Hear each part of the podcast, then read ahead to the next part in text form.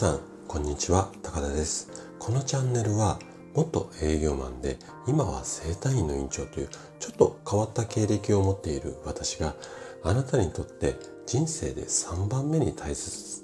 ごめんなさい。人生で3番目に大切な場所。これをね私はサードプレイスって呼んでるんですがこのラジオがですねそんなあなたの大切な場所になればとなればいいなっていう思いを込めて心と体の健康に関するお話をしています。今日の放送がねあなたを笑顔に変えるヒントになれば嬉しいです。さて今日の内容なんですが今日もねストレスを小さくする習慣このシリーズをお伝えしていこうかなと思うんですが今日で12回目になります。12回目の今回は姿勢を意識しごめんなさいね今日ちょっとカミカミで。姿勢を意識しましょう。こんな話をしていきます。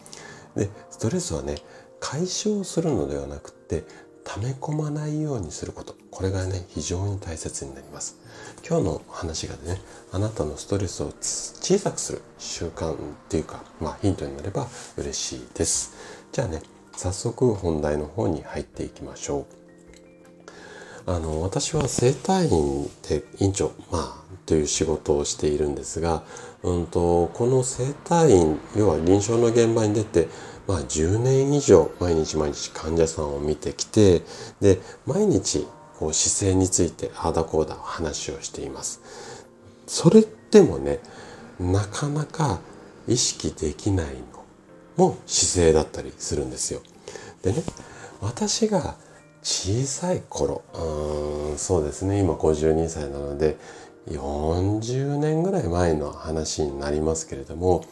家でこう姿勢が悪いとちゃんと座りなさいとかって言って怒られたりとか背筋が丸くなってると背中にこう定規入れられたりとか猫背になっちゃうよとかっ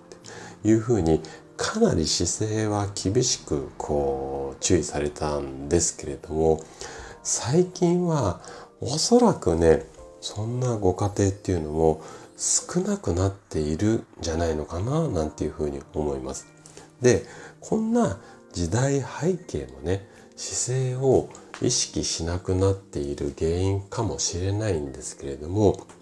果たしてね時代が変わったから全て姿勢を意識しなくなっちゃったのかっていうふうに思ううん、なんていうのかな。時代が変わったから全然みんな姿勢意識しなくなったのかなって言ったら、それだけではないと思うんですよね。で、こっからはね、ちょっと私の個人的な見解もかなり入ってくるんですけども、姿勢の指導、立ち方はこうしましょう。座り方はこうしましょう。こういう話を患者さんにすると、こんな声がね、必ず返ってくるんですよ。先生、姿勢正そうと思って意識するんですけどもいつの間にか崩れちゃうんですよね。そう。あのね簡単にね姿勢ってね正しい姿勢ねこれね身につくものではないんですよ。で筋肉そのものがね衰えて要は正しい姿勢をキープできない。こんなケースも非常に多いんですよ。でこんな状態なので良い姿勢で日々過ごすっていうよりは次から言うことをちょっと意識してもらいたいんですね。どんなことかっていうと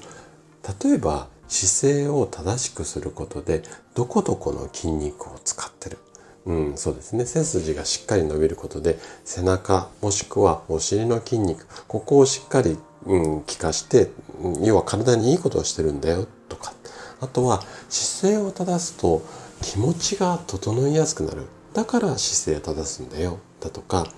姿勢を正すことで健康になる、うん、何が言いたいかっていうとこの形っていうよりもちょっと気持ち正しい姿勢でいることが自分にとっていいことなんだよっていうようなのを意識をする。気持ちを意識するってことをこう考えてもらいたいんですね。で医学的に言うと姿勢正しくすると呼吸が整いやすくなります。で、呼吸が整うとストレスも小さくなるので、ぜひね、あの、毎日実践はしていただきたいんですけども、こうしなきゃいけないっていう風にしちゃうとこう体にも力が入ってその姿勢をなかなかキープできないと思うので姿勢正しくすることでなんかすごく私健康になっちゃうからねだからやっちゃうのよみたいな感じで姿勢を意識してもらうと意外と長続きするのでちょっと騙されたと思って是非チャレンジしてみてください。はい。ということで今回は姿勢を意識するこんな話をさせていただきました。最後まで聞いていただいたあなたがですねストレスを小さくする習慣これを身につけることで心地よい毎日が手に入ります。是非ね、今日のお話があなたのヒントになれば嬉しいです。それでは今日も素敵な一日をお過ごしください。最後まで聞いていただきありがとうございました。